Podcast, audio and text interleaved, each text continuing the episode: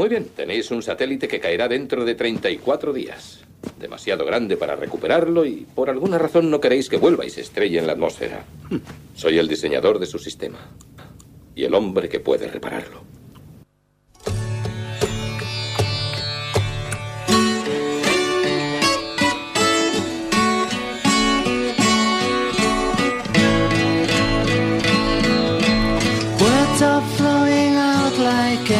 Rain into a paper cup.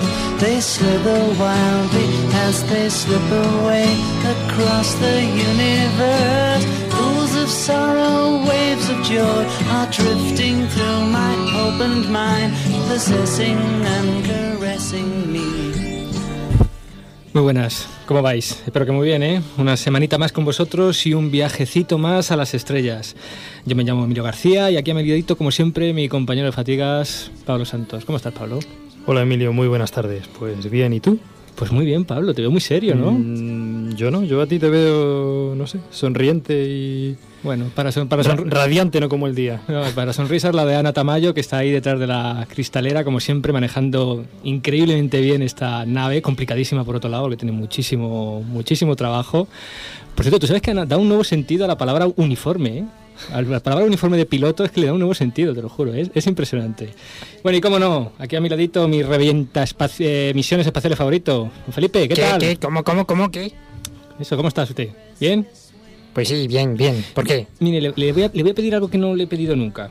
No, no, dinero no tengo, ¿eh? Dinero no, no. No, ya le, ya presté el otro día no, para la misión espacial esta, que además salió mal. Algo, no por que, mi al- culpa. algo que dice usted saber hacer muy bien. Hágame una carta astral, a ver qué tal me va a ir Ah, esta semana. una carta astral, sí, Sí. eso sí. pues al final has caído.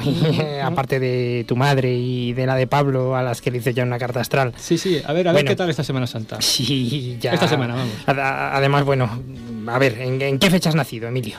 Ah, uy, no, eso no lo... Un, Fecha, fecha, no, no me de- de- un de- 23 de... no sé qué. Vale, pues bien, según la conjunción planetaria, el ascendente, el nodo, la inclinación. eh, a ver, a ver, eh, yo creo que estás de enhorabuena, ¿eh, Emilio? Vas, vas a tener, esta semana, vas a tener muy buena suerte. Ah, muy buena suerte, sí. Pues mire, sí, sí, muchísima. me han robado el portátil. El otro día fui a una boda y con una chaqueta nueva maravillosa que me compré me rociaron de vino y a la basura. Me pusieron una multa. Y bueno, más cosas que no puedo confesar en la radio. Así que buena suerte creo usted que va a tener. Bueno, bueno, y, y todo esto es porque has tenido buena suerte, ¿eh? La culpa no es de la astrología, imagínate que no la llegas a tener. ¿eh? Ah, astrólogos. Bueno, por favor, ya sabéis. Eh, bróchense los cinturones, apaguen los móviles y prepárense para viajar. ¿Qué, ¿Qué es esto? Pues esto es A través del universo, un programa del Instituto de Astrofísica de Andalucía. Comenzamos, Ana. Astronoticias.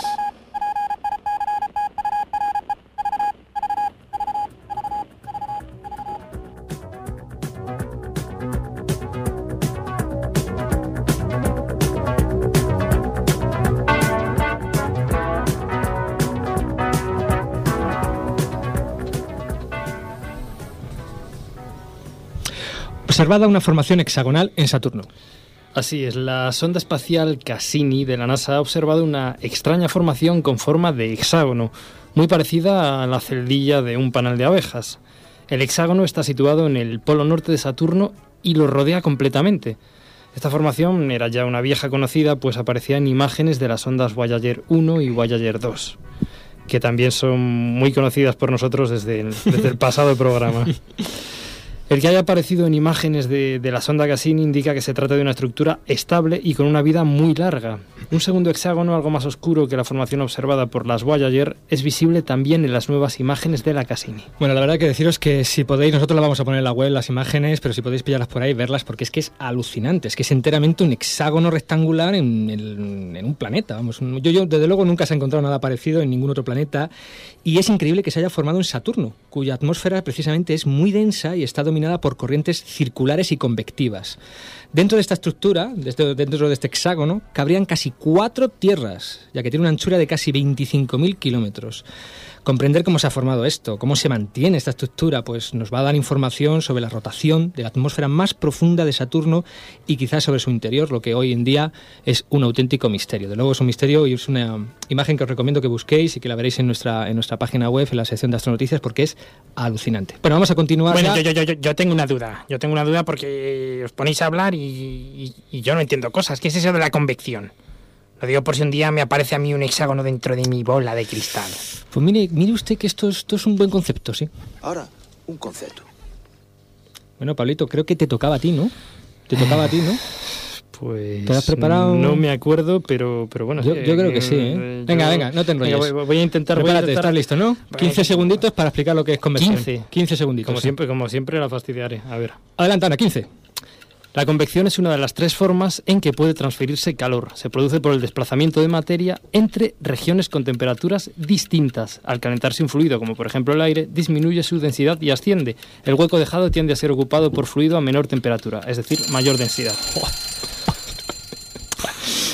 estabas desentrenado. La verdad que hay que decirlo que estabas desentrenadillo, ¿eh? Pero bueno. Por los pelos, por los pelos. Y todo esto para decir que es lo mismo que ocurre en una, en una olla cuando bulle el agua. Exactamente, ese ¿eh? burbujeo, ese, burbujeo, tiene... Sí, sí, sí, sí. Esos movimientos que van desde abajo de la Ah. olla hasta arriba, ¿verdad? Haberlo explicado tú, Emilio. Ah, che, que uno es un maestro. Y por cierto, por cierto, que hemos dicho que la convección es una de las formas de transmitir el calor y las otras dos son la radiación y la conducción. Pero no vamos a meternos en ellas ahora porque vamos ya con nuestro acertijo. El acertijo.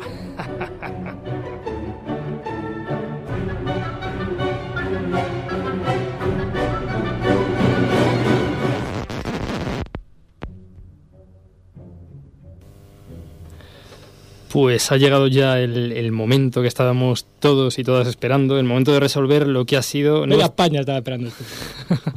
lo que ha sido, bueno, no te digo yo que no, media España y medio mundo.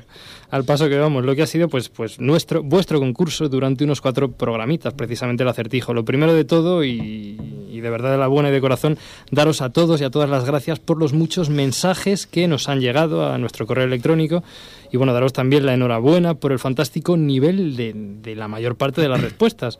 Sobre todo porque pues práctima- prácticamente todas, todas, todas eh, las habéis intentado deducir y, y- y, bueno y, y sacar y llegar al meollo de- de- del acertijo y de hecho casi todas casi todas tenían algún componente que, que- que era correcto Correcto, sí, pues sí, porque hemos de reconocer que la preguntita se las traía, ¿eh? se las traía bastante. De hecho, lo que nosotros hemos planteado es lo que se denomina un experimento ideal.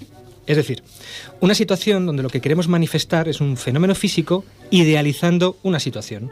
Una situación que hemos de reconocer tenía alguna que otra trampilla. por ejemplo por ejemplo una trampa que la mayoría habéis sorteado muy bien es la del sonido Evidentemente el sonido no se transmite en un medio vacío. Una de las cosas que hace nuestra corrugadora, además de eliminar el retardo debido a las enormes distancias, es transformar nuestra voz y la del capitán en radiación electromagnética, que sí puede viajar a través del casi vacío medio interestelar. Así pues, si la voz del capitán cada vez la oímos más grave, es porque por alguna razón la frecuencia de su voz se hace menor. Es decir, la frecuencia de la radiación electromagnética que nos viene del capitán se hace menor. Por alguna razón, la luz que emite el capitán nos llega con una frecuencia más baja, o lo que es lo mismo, nos llega desplazada al rojo.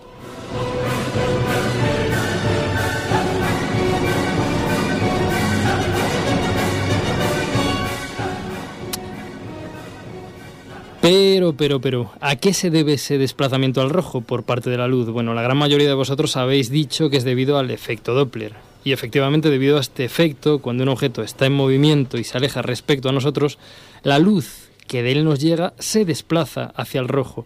Y efectivamente, el capitán se está alejando de nosotros, así que muy bien, su voz se hace más grave. ¡Bingo! Pero, pero, pero, pero, unos cuantos de vosotros, muy inteligentemente, os habéis percatado de dos pequeños detalles. Si la respuesta fuera el efecto Doppler, A. ¿Por qué en otras aventuras del capitán, en las que también se está alejando, no notamos nada en su voz? Y B. Desde el punto de vista del capitán, nosotros también nos estamos alejando de él. Pero él, en cambio, nos escucha con una frecuencia mayor, vamos, como los lunis, nos escucha mucho más agudo. ¿Cómo es esto posible? Bueno, la respuesta a es sencilla. Nuestra corrugadora no solo transforma luz en sonido y corrige del retardo, sino que además corrige los cambios en la frecuencia debidos al propio efecto Doppler. Y la respuesta B, ¿por qué el capitán a nosotros nos escuchaba como los lunis? Pues la respuesta B es verdaderamente la respuesta al acertijo. ¿Por qué el capitán nos escucha más agudo? Evidentemente hay algo nuevo en esta aventura del capitán que es diferente del resto. La presencia de un agujero negro. O lo que es lo mismo, la presencia en un lugar donde está el capitán de una fuerza gravitatoria inmensa. El campo gravitatorio también produce sobre la luz un desplazamiento al rojo. Es lo que se llama un desplazamiento al rojo gravitacional. Oigamos la voz de nuestro experto José Luis Jaramillo del Instituto de Astrofísica de Andalucía.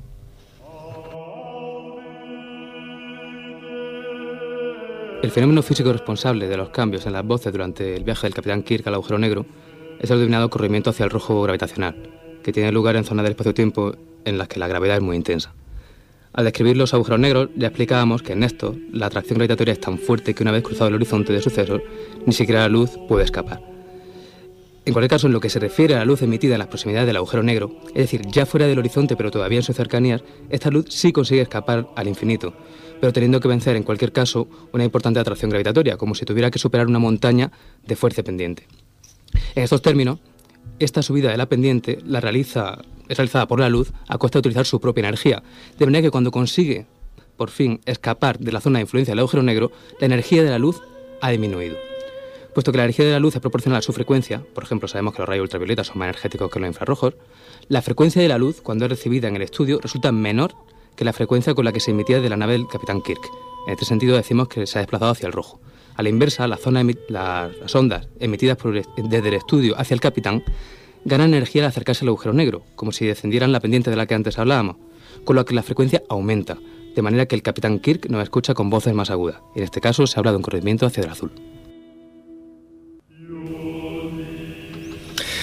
Muy bien, como veis es casi casi como la luz fuera un ciclista, es decir, si tiene que subir la montaña que forma el agujero negro, pues claro, le cuesta energía, esa energía lo que hace que la frecuencia cambie y la voz se, se escuche más grave. Ah, por el contrario, nuestra luz, la luz que va de nosotros hacia el capitán, va cuesta abajo, entre comillas, entender la, metáfora, y gana energía, por eso evidentemente se desplaza hacia el azul. Desde luego fantástica la respuesta de, José Luis en el retiro monacal, el retiro del pasado fin de semana. Yo sé, que, yo sé que ha sido duro para ellos, pero bueno, yo creo que esa espiritualidad que se respira han, llegado, han llegado, el cónclave de sabios ha, dado sus frutos. frutos, sí. Bueno, los que más os habéis acercado a esta explicación, pues sois Luis Alburquerque, Miguel Ángel González y Óscar Hernández Martín. Nos pondremos en contacto esta semana con vosotros para enviaros un regalito. Pero la cosa, pues, pues no acaba aquí porque como buen experimento ideal hay otra manera de explicar este, este, fenómeno pues absolutamente análoga a la anterior y varios de vosotros y vosotras habéis decidido tirar por este camino. Nos referimos a que el tiempo no es algo absoluto, sino que depende de la gravedad. Oigamos de nuevo la voz de nuestro experto.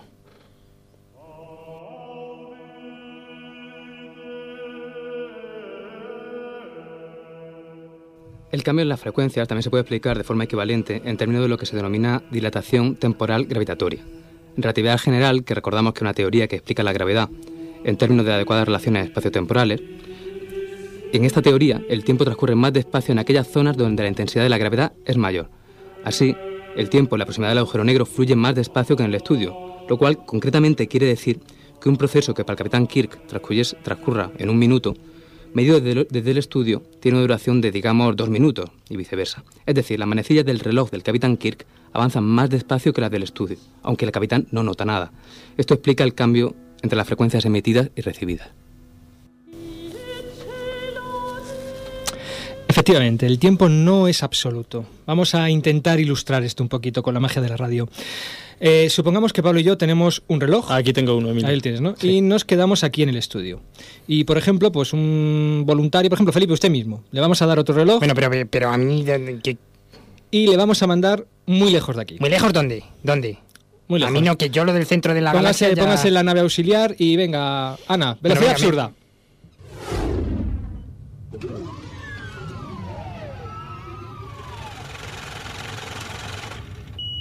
Vale, ya está ahí. Vamos a conectar la corrugadora, Pablo, para poder eliminar el retardo y el efecto Doppler y hablar con Felipe.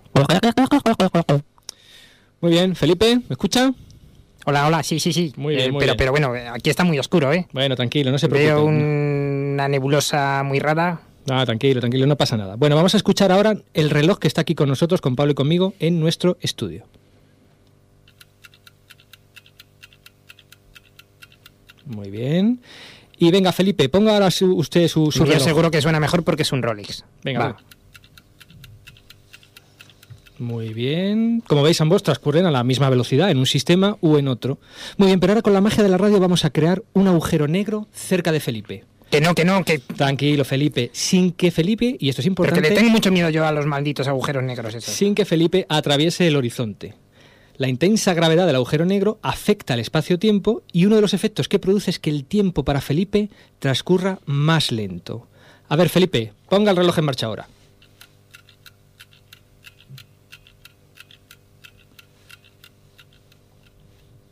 Bueno, realmente Felipe no está notando nada especial. Somos nosotros cuando comparamos su reloj con el nuestro, cuando notamos que su reloj va más despacio que el nuestro. El tiempo es relativo. Se dice, por lo tanto, que el tiempo en las proximidades de un agujero negro se dilata. Por tanto, todo transcurre más lentamente. Es como si viéramos una película a cámara lenta. A ver, Felipe, díganos algo. Pues, eh, pues esto es un fraude. Yo, yo aquí no noto nada. Yo, yo aquí no noto nada. Por cierto, no me haréis atravesar la cosa esa inmunda. El, el agujero negro es el parrita X8.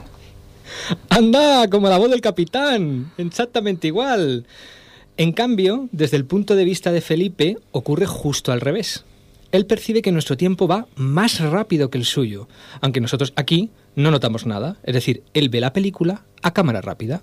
En el sistema de referencia de Felipe, A ver, a ver, de- decir algo que yo os escuché. Oye, Pablo, ¿y si aprovechamos y lo dejamos ahí? Hombre, por mí sí, pero es que Emilio me, me debe dinero. Yo, yo creo que, que vuelva, venga. Bueno, que vuelva, no, no vamos a ser tan malos. Además, me, me debe bastante, ¿eh? Vuelve, Felipe.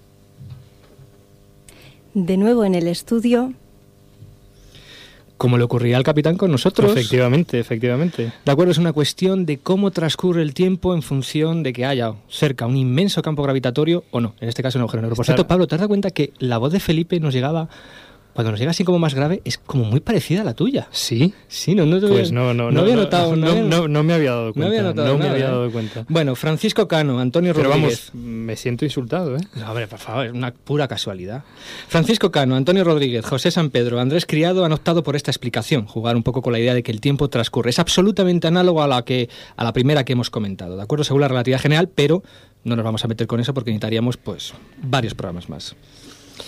Bueno, y por supuesto, enhorabuena a todos los ganadores y ganadoras, enhorabuena a todos los que habéis participado y seguiremos planteando nuevos acertijos. Y por cierto, que nos gustaría muchísimo que nos escribierais a nuestra dirección de correo electrónico universo@ia.es contándonos pues si os ha parecido muy complicado este acertijo y sobre todo, sobre todo si habéis entendido la respuesta que acabamos de dar hoy en antena o, o lo que queráis. O lo que queráis. Respuesta que, por cierto, pues vamos a intentar colocar en nuestra web algún año de estos que ya sabéis es universo.iaa.es y agradecer con todo el alma todo el equipo de A través del Universo a José Luis Jaramillo y Carlos Barceló del Instituto de Astrofísica de Andalucía porque ha sido una maravilla discutir con ellos este acertijo.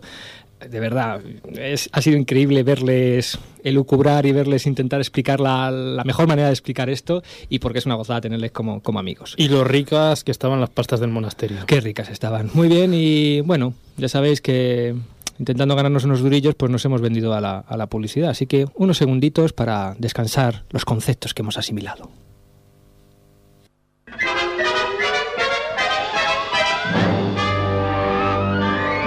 Vota Parrita X8 como nueva maravilla de la galaxia. Esperamos tu voto. Robots, abstenerse. Porque Parrita. No hay más que uno. Y también en cápsulas.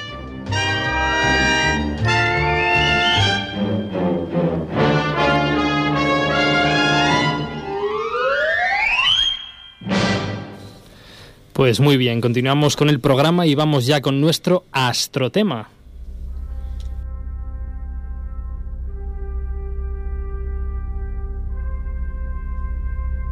Astrotema.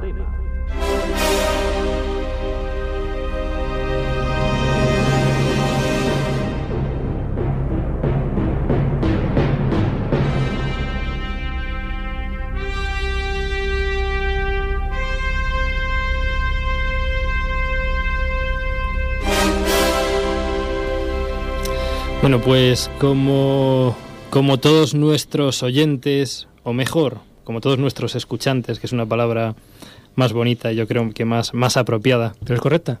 Sí. Ah, bueno. Sí, sí, sí. Escuchantes son los que no solo oyen, sino que lo hacen con atención. El Garcilaso, Entonces- el Garcilaso de la astrofísica ha vuelto. Bueno, como todos nuestros escuchantes recordarán, en el programa pasado intentamos convertirnos en el primer programa de radio que lanzaba una sonda no tripulada al espacio y además 100% española. la Parritager 1. Y aunque logramos ponerla en órbita, gracias a la inestimable ayuda de nuestro querido astromático y Blanquita, pues afortunadamente, afortunadamente las comunicaciones fallaron y todo se fue al traste. Y decimos afortunadamente porque nuestro querido astrólogo saboteó el mensaje que la parrita Guerrero 1 llevaba hacia el universo y nos jorobó todo. Por cierto, Felipe ha vuelto, ¿eh? No lo hemos dicho Sí, antes. bueno, bueno, bueno. Y- ¿Qué tal la experiencia? ¿Bien? Bien, bien. Yo creo que con la radiación esta ya tantos rayos cósmicos voy no, no voy a poder tener descendencia, seguro, seguro, Se- seguro, seguro. por vuestra culpa. Bueno, vamos a recordar aquel histórico momento en que contactábamos con nuestra parrita Geruno. Bueno, yo creo que ha llegado el momento clave, yo creo que ha llegado el momento fundamental de que la parrita Geruno pues dé su mensaje, su mensaje al universo, un mensaje de paz y de concordia. Adelante. Ahí está, ya la escucho, ya la escucho, ya la escucho. Qué maravilla. ¿Qué es eso? Felipe, ¿qué es eso? Felipe. Quiero mi sección. Felipe. Quiero mi sección. Por el camino. Quiero mi sección. Quiero mi sección. Mira, esto es. Capa-.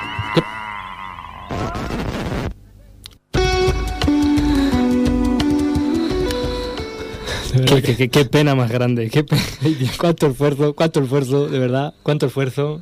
Las- Y este, este, este, teníamos que haber, te tenemos que haber dejado ahí, al lado del, del agujero negro. Las 8.000 pesetas y... Bueno, que nos costó. ¿Eran 8.000? O sea, le tengo que pedir a mi padre para poder salir este fin de semana. Ay, ay, ay, ay, ay. Bueno, como nosotros, como nosotros, a pesar de lo que la mayoría del mundo piensa, incluidas nuestras novias, padres y demás allegados, pues somos unas personas muy formales. Pues decidimos hacer... ¿Qué te pasa, Emilio? Eh, perdón, perdón. Sí, sí, decidimos hacer lo que, lo que se hace en estos casos de fracaso absoluto. Una comisión investigadora para evaluar el porqué de este fracaso y no volver a repetirlo. Así que tras una semana de dura investigación, la comisión Parry Tiger, formada por mi madre, la de Pablo, dos amigos del colegio mayor y un señor que encontramos por la calle, ha llegado a la conclusión que A. La Parry Tiger falló por hacer responsable Felipe de parte de las comunicaciones. Falló también por dejar en españoles la responsabilidad al 100%. Me duele decir esto. C. En mucha menor medida usar contrachapaos, cinta aislante marca Parrita, la correa del ventilador de un 600, la electrónica de un Flexo y el software Windows 95 sin antivirus. Todos ellos componentes pues no del todo cualificados para el espacio. Y asumimos nuestra parte de responsabilidad en las conclusiones dictadas por la comisión. Pero aunque es cierto, aunque es cierto que la mayor parte de las misiones son necesariamente proyectos internacionales, en España se ha participado en muchas de ellas y con éxito. La correa de Landis. Inglesa tenía que ser. Manía con lo extranjero. Gibraltar español, ya está, coño. Que aquí nadie se a decirlo. Me cago en San Pito Pato. ¡Hala! Manguito italiano. Ventilador portugués. Bombín holandés. Pero bueno, pero es que aquí lo único bueno, 100% español, va a ser el capú.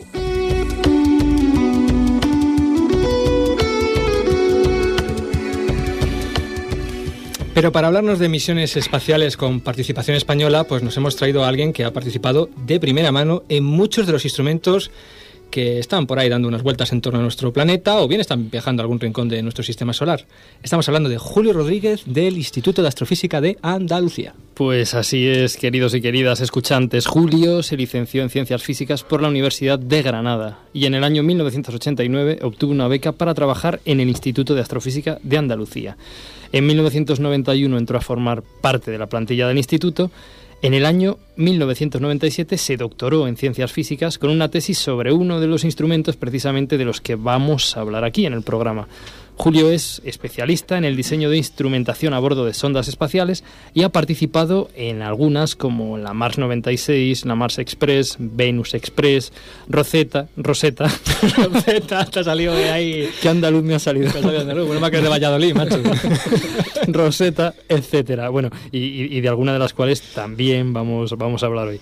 Trabaja también en instrumentación para telescopios en tierra y actualmente es el Project Manager, me han dicho que lo diga así, que no lo traduzca, del instrumento PANIC, que es una cámara infrarroja que va a ir en el observatorio de Calar Alto. Aficiones, pues la música, casi todo tipo, pero especialmente el jazz, la lectura, el bricolaje y la jardinería. Le encanta el agua, por lo que practica la natación, pero sobre todo es un, un padrazo. Le encanta estar con su familia, con sus hijos, jugar con ellos, viajar todos juntos. Bueno, es lo que más, lo que más le gusta, aparte de mandar cacharritos al espacio. Bueno, Julio, pues muy buenas tardes. Muy buenas tardes. Hola, buenas tardes. Y bienvenido a, a través del universo. Bueno, Julio, antes de meternos en materia, nos gustaría que nos pusieras, porque efectivamente, una de las, de las conclusiones de la Parry Tiger ha sido, de la Comisión Parry Tiger, ha sido que esto lo hemos hecho 100% español y a mí esto me ha dolido también. ¿Qué papel juega España actualmente en el escenario internacional de la astronomía espacial? ¿no? ¿Y qué, qué centros participan en misiones espaciales aquí en España? ¿no?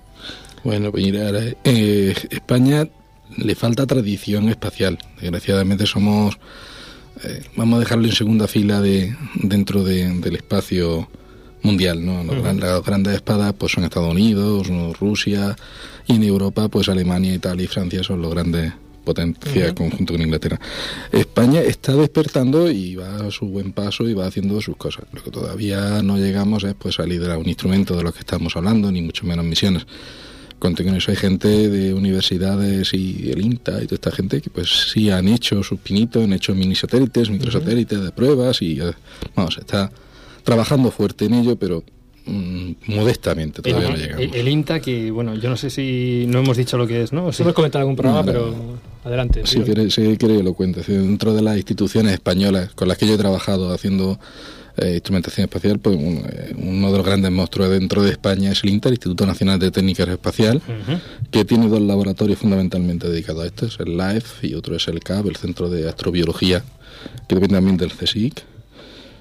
Cabe destacar también la Universidad Politécnica de Madrid con el con la gente de aeronáutica, ingeniería de aeronáuticos y el Instituto el ¿cómo se llama? Ignacio de Arriba. Todo lo conocemos por la sigla. Perdonadme. Que hacen bastante diseños térmicos para la agencia y todo esto. Luego, pues, eh, por supuesto, el Instituto de Astrofísica de Canarias también hace sus cositas. Y bueno, modestamente, pero no hay por qué por ello sentirse poco orgulloso, el IAA, nosotros pues lideramos, eh, somos bastante fuertes en cuanto a electrónica embarcada y software embarcado y tenemos, bueno, mm, digamos, la gente nos mira bastante bien en ese aspecto. Es decir, que el Instituto de Astrofísica de Andalucía juega un papel importante en, en- en todo este mundo de, de las misiones espaciales, ¿no? Vamos.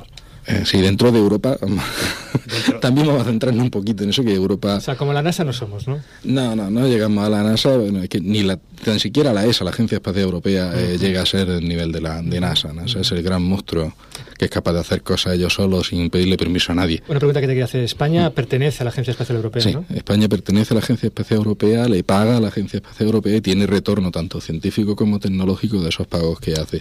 Ajá, ajá. Y de hecho, pues eh, bueno, nosotros fundamentalmente todas las misiones que habéis nombrado hasta ahora, menos Mar 96, eh, con, con la ESA. Es decir, fundamentalmente nuestra relación es con ellos, con la Agencia Espacial Europea. Bueno, y Julio, ¿cómo, ¿cómo se mete uno en estos follones? Es decir, de pronto llega alguien y, y os dice, bueno, me haces la electrónica para este instrumento, me haces un radar, me haces un microfonillo para el descenso en Titán, me haces... ¿Cómo, cómo se mete el instituto en, en el este instituto tipo de...? normal, nosotros normalmente la parte de, de UDIT, tanto Antonio la semana pasada ya también Sí. pertenecía a la unidad de desarrollo instrumental y tecnológico. eh, siempre que hacemos instrumentos es porque tenemos una, ah, una motivación científica. Es decir, hay científicos del instituto que están interesados, están dentro de un consorcio o un grupo de trabajo que bueno pues más o menos piensan en hacer un instrumento en este caso espacial y entonces pues se reparte la carga de trabajo la mayoría de los instrumentos espaciales no se hacen solos en un solo país ni, ni tan siquiera una- mucho menos una institución sola se hace entre mucha gente. Y de hecho pues también hay una parte de efectivamente de que vienen como saben que solemos hacer hasta ahora toquemos madera hacemos casi bien la electrónica y el software pues saben de lo que sabemos de lo que somos capaces de hacer, cómo funciona bien. Oye, tú, mira, que hemos pensado que para este instrumento que queríamos hacer científicamente con esta intención científica de aprender algo, pues hemos pensado que podía hacer esto, como lo veis, hasta Que dónde podemos llegar. La, la experiencia, digamos, y que, claro, Sí, sí, digamos, sí. hace- se hace un nombre, ¿no? Sí, como comentábamos el otro día, ¿no? Es un poco como el, el pedigrí que uno se va construyendo según va participando, ¿no? En Sí, diferentes... conforme vas haciendo cosas y van saliéndote medianamente bien las cosas, pues Eso es. vas cogiendo una experiencia y dicen, uy, esta gente sabe muy bien hacer cosas, vamos a hacer que hagan esto. Ajá. Eh, eso es muy importante quizás destacarlo, ¿no? que las- los instrumentos o las misiones espaciales no se, no se hacen porque sí, sino que se hacen porque hay un objetivo científico que hay que intentar cumplir. ¿no? Entonces, para irnos metiendo un poco en harina, pues hemos elegido tres misiones en las que participó, ha participado y participa el Instituto de Astrofísica de Andalucía a través de la unidad de desarrollo de, a la que pertenece Julio. Son misiones con objetivos muy diferentes. Concretamente vamos a tener una sonda marciana, otra con un largo viaje a un cometa y por último un globo que observa el Sol. Son algunas de las misiones en las que ha participado el Instituto de Astrofísica de Andalucía.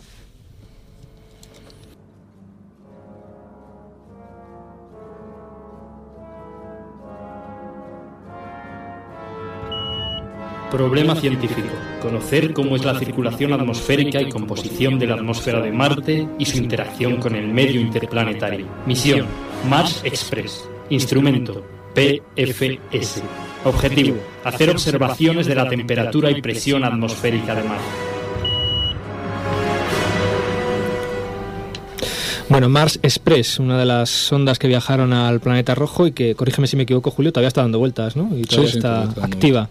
Eh, fue lanzada ya por junio del año 2003 y el Instituto de Astrofísica participó en la construcción de parte del instrumento llamado PFS, es decir, las siglas en inglés, Planetary Fourier Spectrometer. Una preguntita te quería hacer, porque esto sí es importante. Realmente lo, lo normal es que no se haga un instrumento, sino que se haga una parte del instrumento, ¿no? Por ejemplo, la electrónica, como has dicho, ¿no? Sí, incluso dentro de la electrónica una parte de la electrónica, como en este caso. Ajá. O se diseña o se no, depende, pero se reparte los, lo que se llama parqueta de trabajo se Ajá, reparte ajá, ajá. dentro de instituciones. Y bueno, abundando un poco en, en la pregunta de Emilio, eh, ¿cuál fue la contribución concreta del Instituto de Astrofísica de Andalucía a, a este instrumento, al PFS, al Planetary Fourier Spectrometer, o bueno, espectrómetro planetario de Fourier, no sé si se podría traducir Sí, así. o, o Fourier planetario espectrómetro. Podemos- Podemos hacer combinaciones de dos o No, tres. espectrómetro- Yo nunca me entero con los ingleses, cómo hay que leer las cosas. espectrómetro del planeta que visitaba Fourier. Fourier todas las matan. Espectrómetro del, del planeta Fourier. Bueno, vamos, vamos a liar, vamos a liar a la gente que nos está escuchando. El PFS, el PFS. Sí, lo dejamos en PFS, que además es más fácil de decir. Pifies.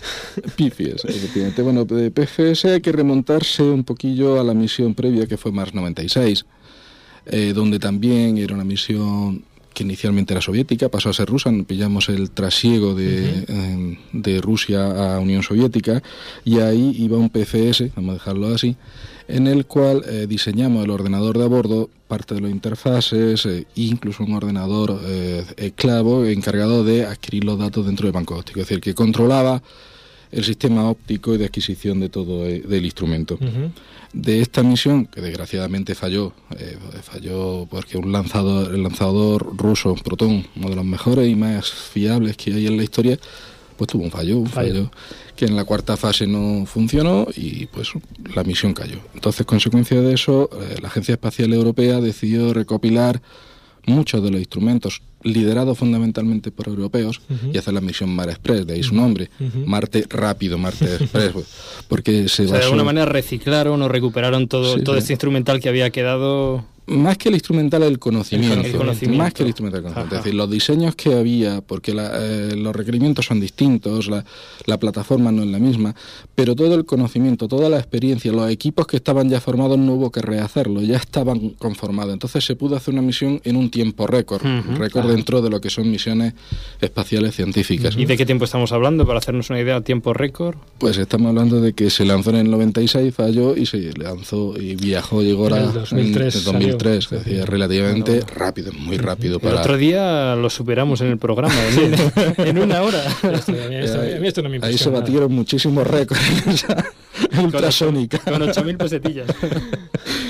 Bueno, pues entonces, consecuencia de eso, eh, bien, si bien eh, la construcción no llegamos a completar eh, de esto el diseño que se hizo en su momento de los dos ordenadores, tanto el maestro como el esclavo, sí son los que están volando ahora mismo en Marte y están Ajá. dando allí vueltas. Decir, Eh, ahondando un poquito en esto de aprovechar el conocimiento y aprovechar, creo que con una sonda que está viajando ahora a Venus, si no me equivoco, que es Venus Express, se ha hecho un poquito parecido, ¿no? Se ha utilizado parte de ese conocimiento, de ese instrumental, No, o aquí esa manera llegado- de aquí se ha llegado hasta aprovechar hardware. Hardware, o de sea, hecho, físicamente instrumentación. piezas que no se han sí, lanzado sí, en Mars. Express van ahora lanzadas en Venus Express, que tiene el objetivo del planeta Venus. ¿no? Efectivamente, PFS, de hecho, P- Ujú. PFS que va en Venus Express es el modelo de repuesto de, de Mar Express, uno de los modelos que ya comentabais la semana pasada que hay que hacer.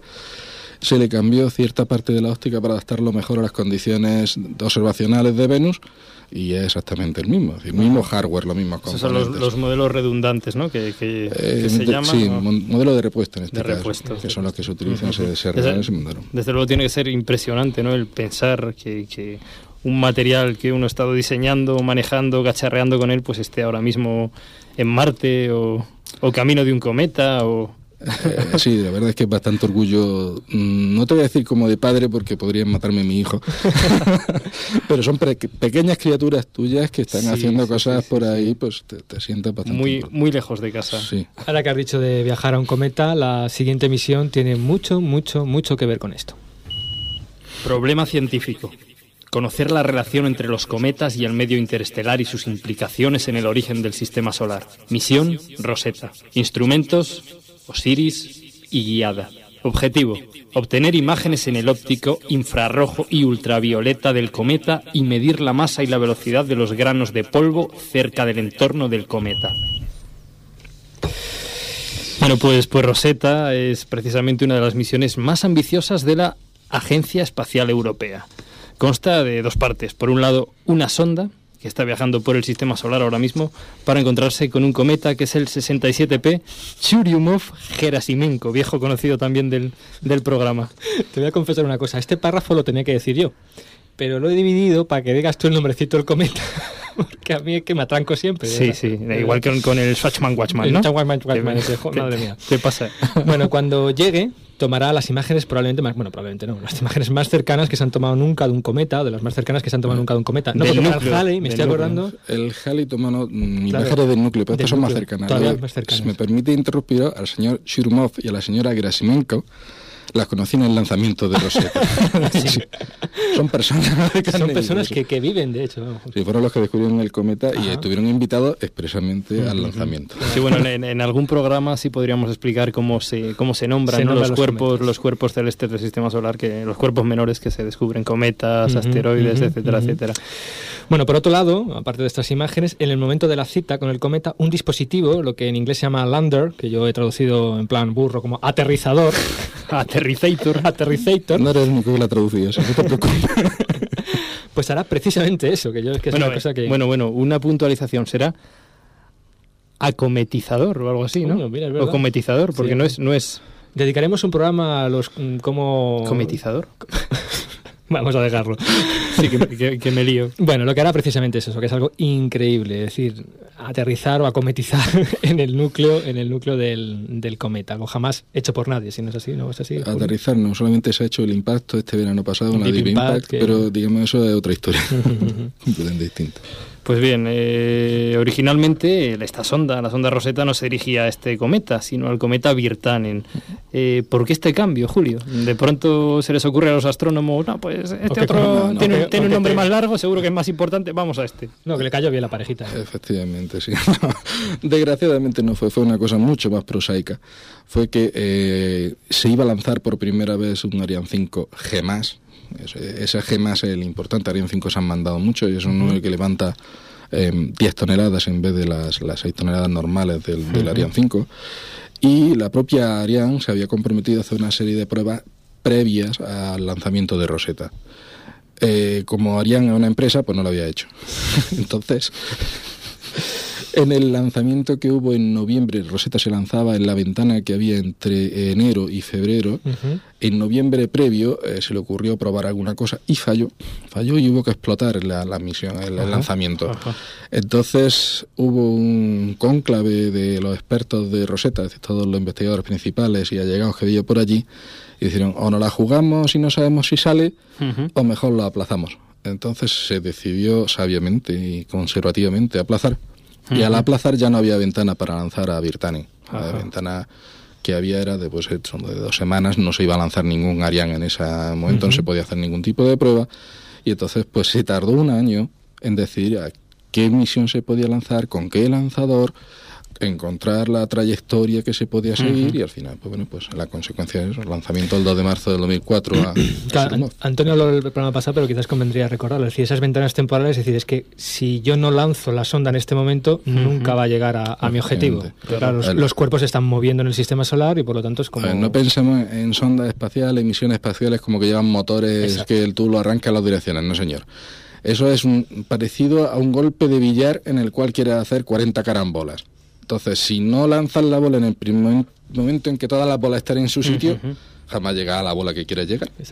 Es. Y, y además más complicado todavía, ¿no? Porque estos cuerpos, incluida la propia Tierra, se están moviendo a unas velocidades descomunales, ¿no? Del orden de kilómetros por segundo. Bueno, en kilómetros por hora no sé si tienes tú el dato de a qué velocidad se puede mover el, el Virtanen, pero claro, más cerca del Sol, ¿no? Porque cerca del perihelio que Bueno, más depende de los que estén más cerca, más lejos, pero bueno, de hecho da una órbita cada seis años. Decir, Ujú. Aún así, el viaje tan largo que hace Rosetta de 10 años, en, medio el cometa pasa muchas veces para ajustarse a las Sí, condiciones. lo, vamos, observación. lo vamos a ver ahora, pero antes me gustaría que comentaras un poquito la participación del instituto en, en Rosetta, que es concretamente en dos instrumentos que lleva eh, la sonda, una es Osiris y otro es Giada. Sí. ¿Qué parte ha realizado el instituto y en qué consisten estos instrumentos? Bueno, pues Osiris es un instrumento que lleva dos cámaras eh, visibles, una de, digamos, una para ver campo muy ancho, es decir, ver muchísimo, dedicada más bien a ver la cola del cometa, la, la evolución de, digamos, a, grandes aspectos, mientras que eh, la otra cámara es una de campo estrecho,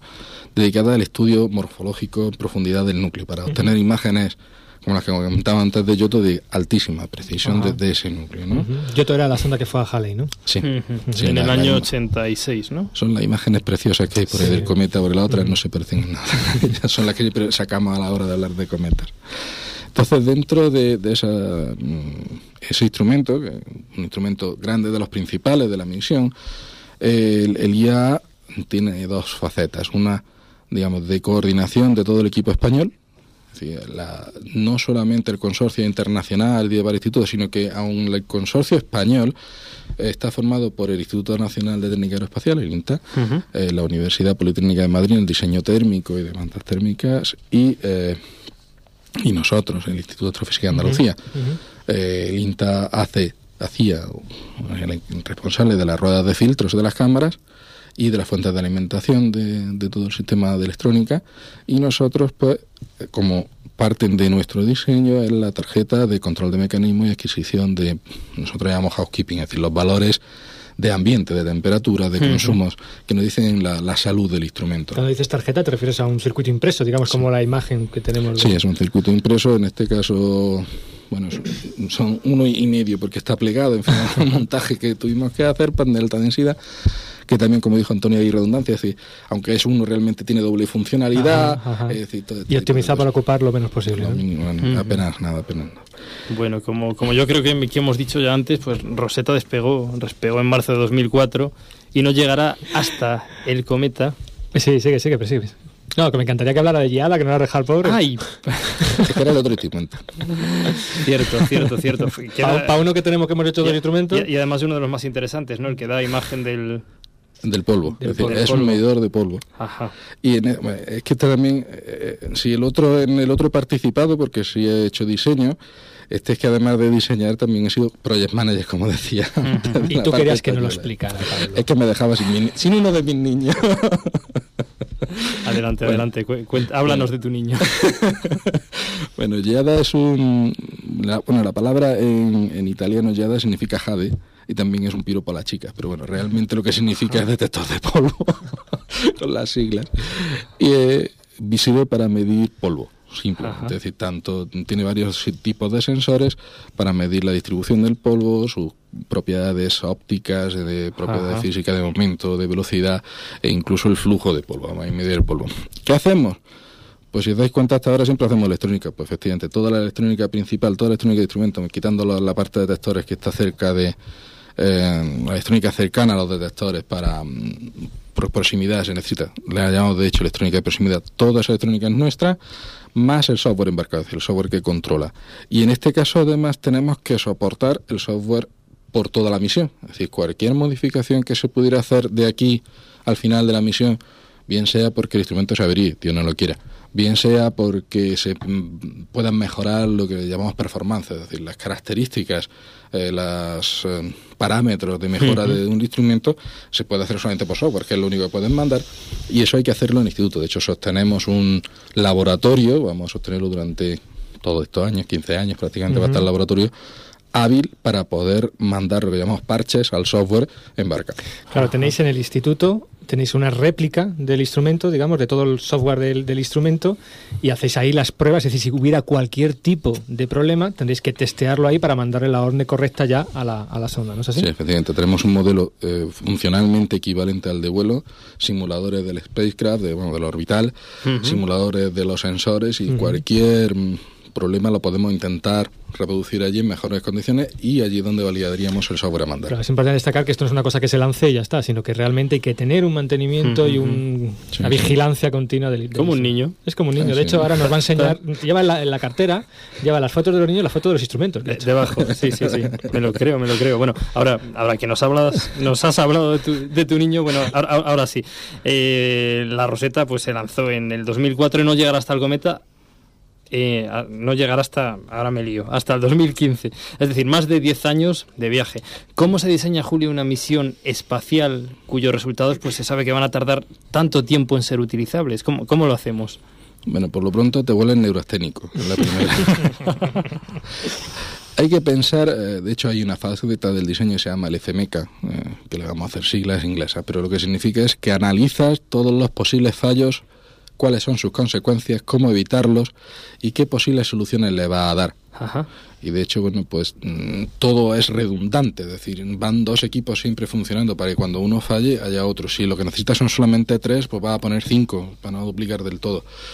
¿Cómo lo haces? Pues ya te digo, pensando mucho, analizando mucho y luego sí se le hacen eh, pruebas previas de vida. Por ejemplo, la puerta de llada, por decir una cosa, que es un mecanismo que tiene que abrirse y cerrarse muchas veces durante muchos años.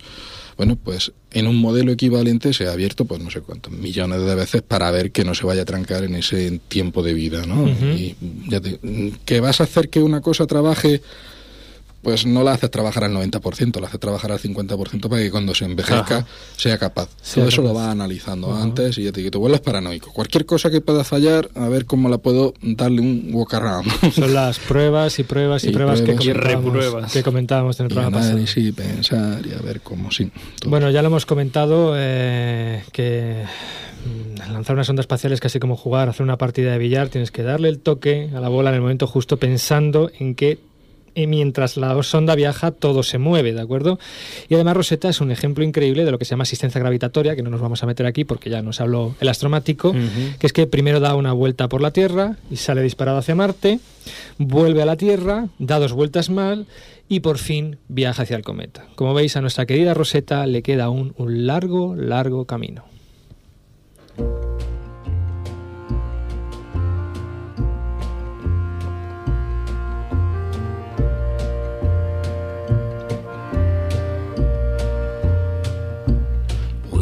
I stumbled in the darkness. I'm lost and alone. Though I said I'd go before us and show the way back home. There a light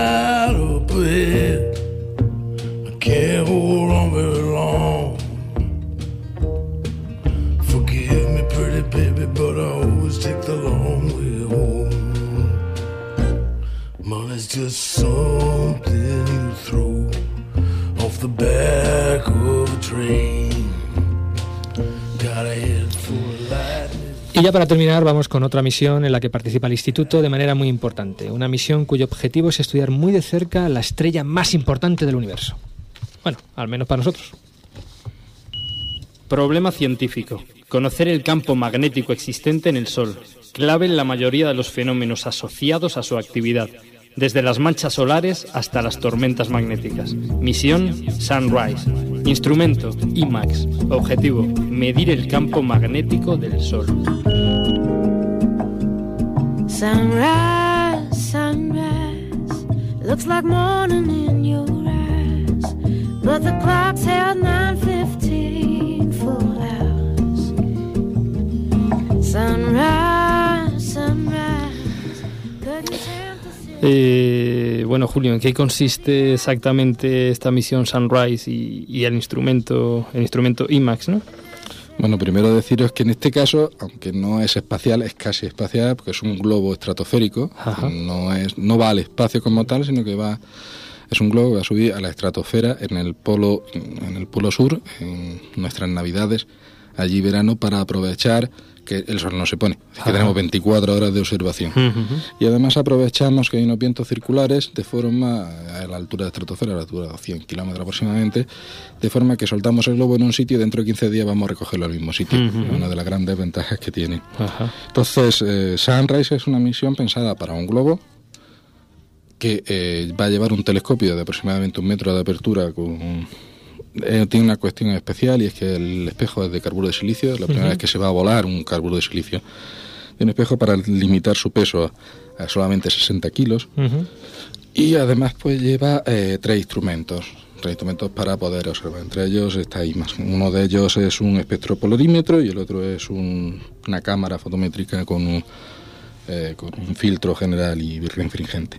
IMAX, concretamente, ya es un magnetógrafo solar, es decir, pretende medir el campo magnético, hacer imágenes del campo magnético realmente, y lo va a hacer con una resolución hasta ahora nunca hecha de, de, de mil kilómetros de resolución en la superficie solar.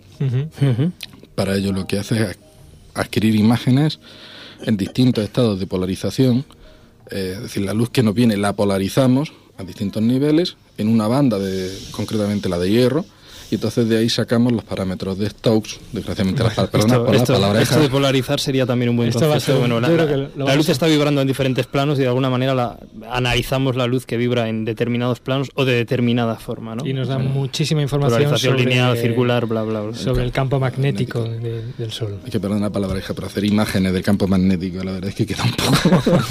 es complicado explicar, efectivamente. Bueno, bueno, aparte de estos tres proyectos de los que hemos hablado, en los que está involucrado o ha estado involucrado el Instituto de Astrofísica, ¿en qué proyectos estáis actualmente metidos, además de estos de los que hemos hablado? Bueno, pues desde el propio eh, Sunrise y el propio IMAX tiene una evolución a un Solar Orbiter, es decir, una misión, esta vez sí espacial, a- al Sol, donde participamos en un instrumento que es BIM, digamos el heredero de la experiencia de, de IMAX, para pretender hacer también magnetografía en- del Sol. También estamos metidos en la misión Bepi Colombo de la ESA, que va a, a Mercurio. Ahí estamos en un altímetro láser, que se llama Vela. eh, Volvemos. Bueno, se me olvidaba deciros que, como siempre, hacemos la electrónica y el software. Las misiones previas, como siempre. En este caso, un poco distinto, hacemos las fuentes de alimentación de ese altímetro láser. Las fuentes de Ujú. alimentación son bastante críticas en una misión. Ajá. Y pues seguir pues con Medusa. Medusa es un medidor de polvo que herida de llada de Rosetta, pero esta vez vamos a ponerlo en la superficie de Marte. Todavía no tenemos claro si va en un tractorcito de estos que vemos por ahí En un dando rover. Rover, la palabra inglesa. Tractorcito. Tractorcito en español. o lo dejamos quietecito en el, en el módulo de descenso. Pero vamos, todavía estamos en esa fase de, de- de discriminación. Y, es- y ahí volvemos a hacer efectivamente electrónica de control y software. Muy bien, ya para terminar, y pediría que fueras muy breve, yo no puedo dejar que te escapes sin preguntarte, porque seguro que las hay, son muchos años de muchas misiones espaciales, si hay alguna anécdota que te gustaría destacar de todas estas experiencias que has tenido eh, en la construcción de instrumentos para el espacio. Si fuera muy breve, eso sí. Pues puedo contar dos, una positiva y una negativa. Empecemos la negativa, que es que sinceramente me dejó mucha huella. Cuando Mar 96 eh, salió y falló y cayó, pues bueno, pues eh, antes de salir evidentemente se hace una campaña más o menos de prensa, eh, que se dice Ajá. quién hace, quién no hace, y salió pues que estábamos involucrados. Y cuando cayó, pues bueno, pues ese día vinimos cabizbajo al trabajo algunos y leímos en el periódico un chiste de- del señor que hacía los chistes, vamos a dejarlo ahí, en el que decía que, claro, ¿cómo no se iba a caer si había tecnología granadina? Entonces, pues ese día mm, yo lo hubiera atropellado cinco o seis veces, me disculpen los pacifistas, pero... En fin, a lo de la tecnología española y granadina. Después hemos conseguido subsanar eso- esos errores. Y luego otra anécdota así también eh, fue también en Mar 96, como eh, ini- inicialmente se comenzó con, con- cuando era la Unión Soviética Ajá. y los detectores que se utilizan en PFS son infrarrojos. Eso para la gente que lo- no lo sepa es material muy sensible por los americanos, bueno, americanos, por los militares en general, pero particularmente los americanos nos prohíben la exportación. Pues el instrumento, como tenía que ser exportado a la Unión Soviética para ser lanzado, los sensores tenían que ser soviéticos. Claro, los soviéticos se defienden y dicen que no pasen a Occidente esos sensores. ¿Y cómo hacemos un instrumento europeo soviético con esto? Pues los científicos se metieron los detectores en los bolsillos y pasaron la aduana de contrabando los detectores infrarrojos. Es decir, que si lo hubieran pillado, iban a la cárcel. En fin, infringimos la ley está para hacer ciencia. Viva, viva la ciencia. Viva la viva la ciencia. ciencia. Bueno, muy, muy, muy, muy rápido que vamos fatal de tiempo. Eh, estamos hablando todo el rato de Instituto de Astrofísica de Andalucía. Traemos, mm, bueno, sabéis que es la, el, el- el centro de investigación que permite o que realiza este, este programa y nos gustaría saber, aprovechando la coyuntura, pues qué sabe la sociedad realmente de lo que hacemos en el Instituto de Astrofísica Andalucía. Así que, como no, nuestro reportero urbanita se lanza a la calle en busca de información.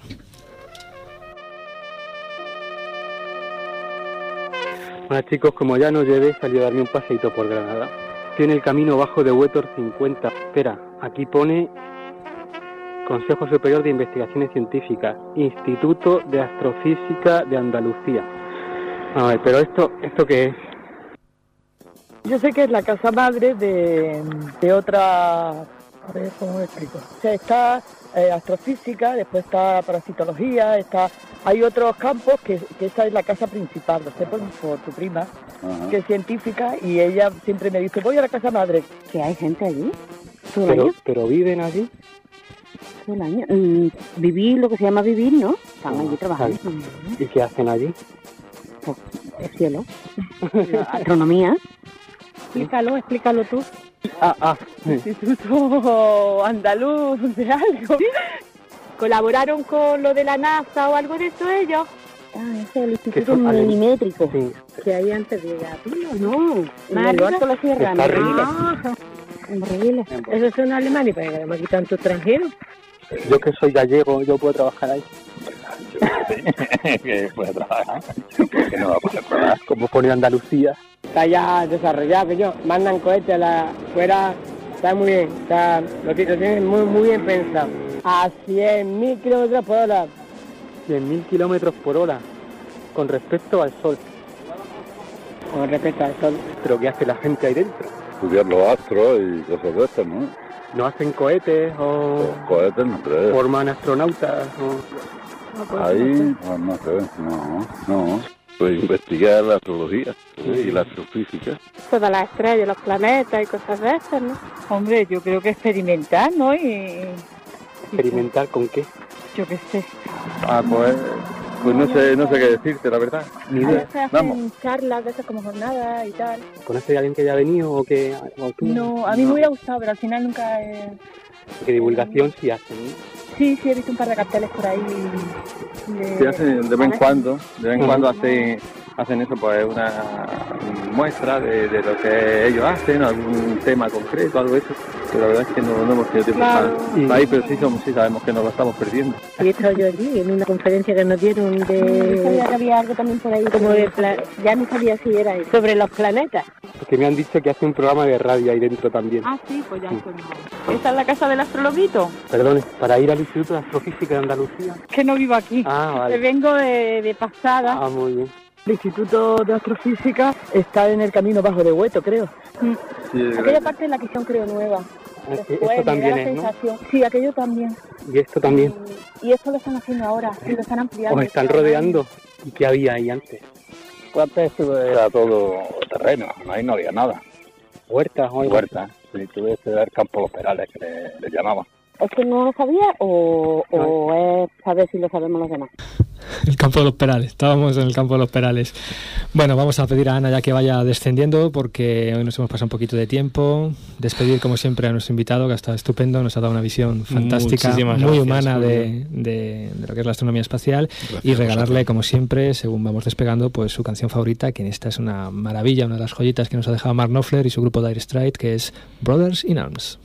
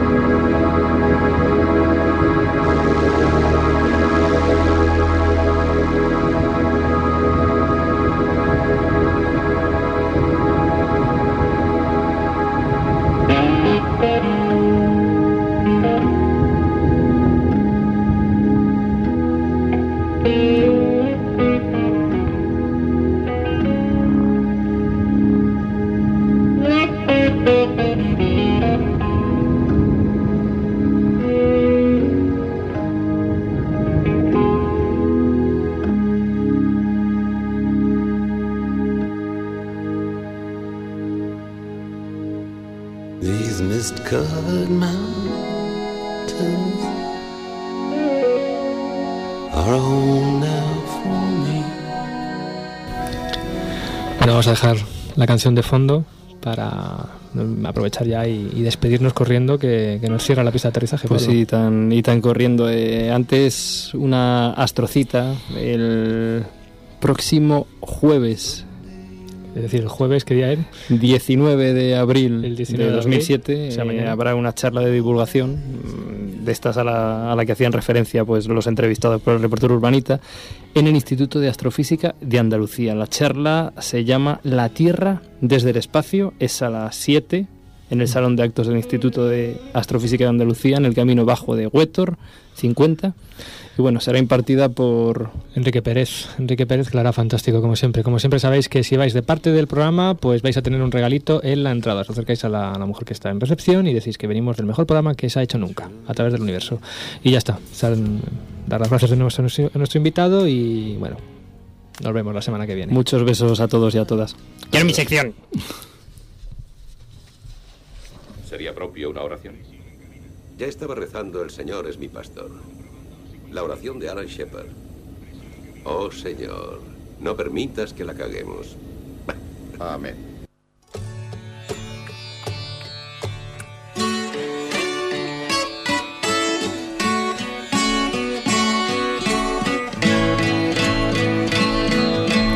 Words are flowing out like endless rain into a paper cup. They slither wildly as they slip away across the universe. Pools of sorrow, waves of joy are drifting through my opened mind, possessing and caressing me.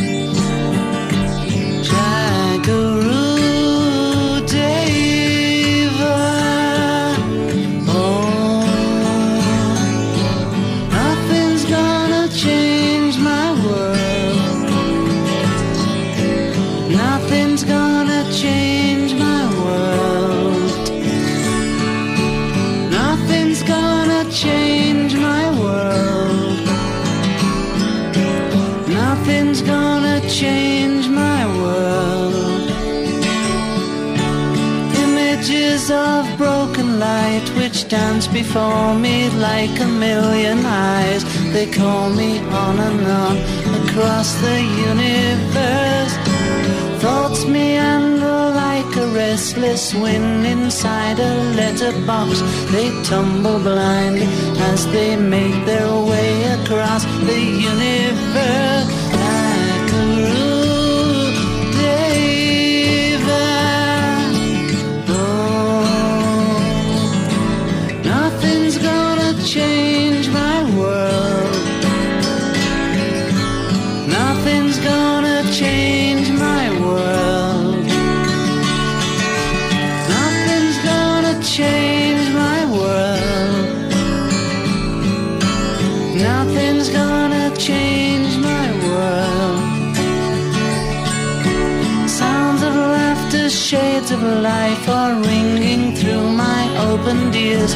Inciting and inviting me. Limitless, undying love which shines around me like a million suns and calls me on and on across the universe.